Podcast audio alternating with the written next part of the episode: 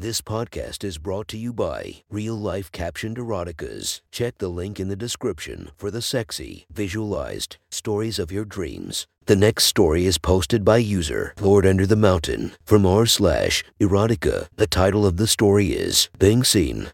Sit back, relax, and enjoy the story.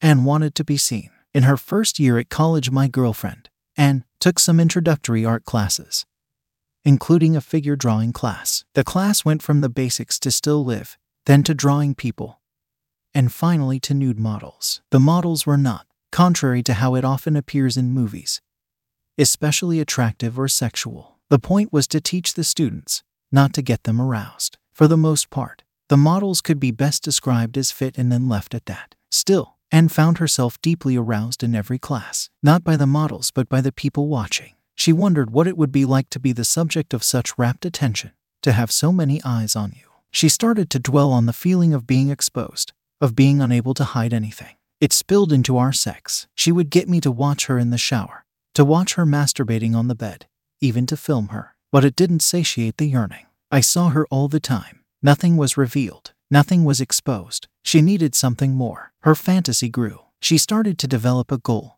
with strict criteria about what would fill that growing void of desire. She wanted to be seen by someone that she knew and that she trusted. She didn't want it to be a quick glance with nothing really at risk. She wanted to be stripped bare for at least a little while, long enough so that nothing could be hidden or missed. She wanted it to be sexually charged somehow.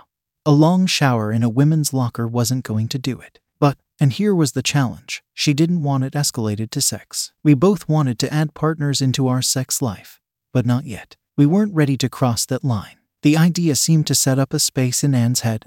Whatever else was going on, she would frequently come back to it. At the time, Anne was picking up money by babysitting for a couple. She'd become pretty close with them, in particular the wife, Sheila. Although Sheila was significantly older than Anne, she was more like a friend and a confidant than an employer. The two would often get together for chats or movies, and Anne often turned to Sheila for advice. Sheila was the second person, after me, to whom Anne came out as bisexual. Sheila and Mark, her husband, were quietly supportive of our nascent sex life. They would often take their daughter away on overnight trips, and, knowing how challenging things were for young college couples, they would let us use their house. They made no secret that they expected us to be using the place for sex. I, however, wasn't all that close with Sheila, so approaching her was one of the hardest things I'd ever done. I don't know what she was expecting when I came over to talk to her, but she certainly wasn't prepared for what I asked her. And I certainly wasn't prepared by how amused she was by the whole thing. A week later, Sheila told Anne that they'd be away that Friday night and that we should feel free to use the house. I excitedly told Anne that I wanted to take the chance to roleplay her fantasy. I asked if I could tie her up and watch her. It wasn't exactly what she wanted, but she agreed. I really pushed to make an event of it. I arranged a spa day and she got her hair and nails done. I bought her sexy stiletto heels Anne a lace choker. Although, in all honesty, Sheila paid for everything. I didn't have any money. Friday came around and I couldn't hide my nerves. and thought it was about role playing and was confused since it wasn't that far out of our comfort zone. Once Sheila and Mark had left, we quickly moved to the bedroom and I brought out the rope. A lot of rope, a hilariously massive quantify, and was trying to do a bit of a sexy striptease, and I was ruining it by fumbling with huge lengths of rope. Finally, she just took off her clothes and lay on the bed, wearing only the heels and the choker. She looked unbelievable, like a pin up model that was all mine. I had to fight my arousal. That wasn't why we were here. I used the massive quantities of rope to tie Anne up. She let herself be splayed open until she was spread eagle on the bed. I pulled the ropes tight until she had no slack. Her arms were taut above her head and her leg was spread as far as they could without hurting her.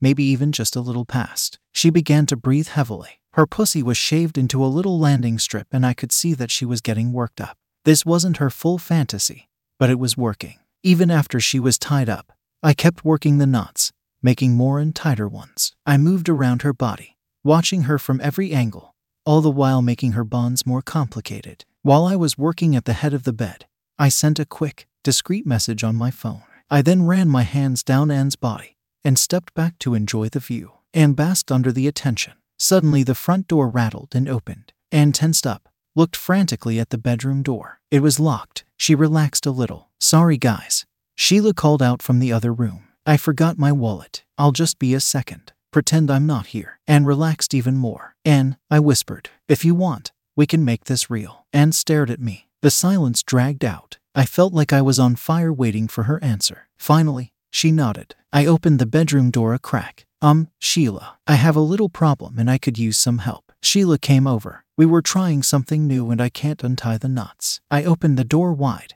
giving Sheila a good look, and tried to twist away from me a little, but I hadn't left her enough slack. Behind Sheila, Mark was watching with a smile. I made sure that he got a good look at Anne before Sheila slipped into the room. She closed the door behind her, shutting Mark out. She looked at Anne. Wow, it was an understatement. Anne looked like a fantasy, all done up and completely exposed. She was embarrassed but had no way to hide. Her nipples were painfully hard and her whole body began to blush pinkly. Sheila took a long, slow look at Anne's body and glanced at a blanket that had been tossed over the back of a nearby chair. Sheila followed her gaze and then made a very deliberate show of ignoring the blanket. Instead, she walked past the chair to the foot of the bed and sat down beside Anne's leg. Anne bit her lower lip in anticipation. Sheila slowly looked Anne up and down, her gaze lingering on Anne's pussy and breasts. Anne tried to scrunch up, the way you do when you're horny and trying to hide it, but there was no giving the ropes. Sheila put her hand on Anne's ankle and tenderly slid her fingers over to the bonds. Anne gasped in arousal and bucked her hips upwards slightly. Sheila pretended not to notice. I sat down opposite Sheila,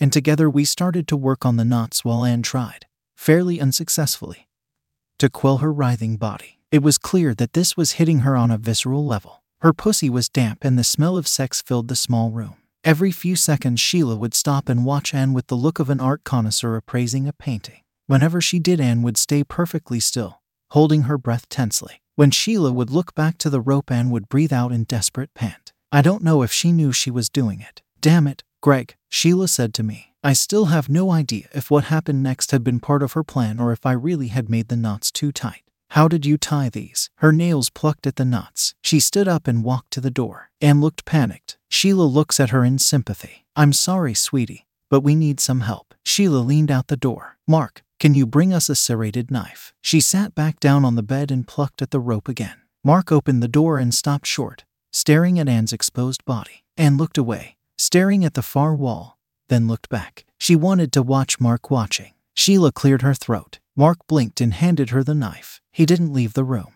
Sheila quickly sawed at the ropes holding Anne's ankles. When they snapped, Anne sank into the bed. She kept her legs wide. Sheila stood and moved towards Anne's arms. As she moved, she softly trailed her fingers up Anne's leg, stopping just millimeters from Anne's pussy. Anne gasped hard, almost a sob. Her hands were quickly freed. She lay there for a moment, still open wide to everyone's gaze, basking in the feeling. I watched as she looked at Sheila. The two women stared into each other's eyes. It felt like time stopped. Anne sat up Anne covered her breasts with her hands. She looked at Mark, smiled, then looked away. Sheila grabbed a robe from the closest and dropped it over Anne's shoulders. Well, she said, we have to go. Will you be okay now? She was looking at me as she said it. I nodded. Yes, and murmured. She was looking down. It could have been mistaken for embarrassment, but I knew she didn't want them to see how horny she really was. It felt like she was standing at a precipice. Good, Sheila replied. She put her hand under Anne's chin and forced her to look up. Anne's eyes were blazing with arousal. Sheila kissed Anne's cheek softly. Anne breathed in,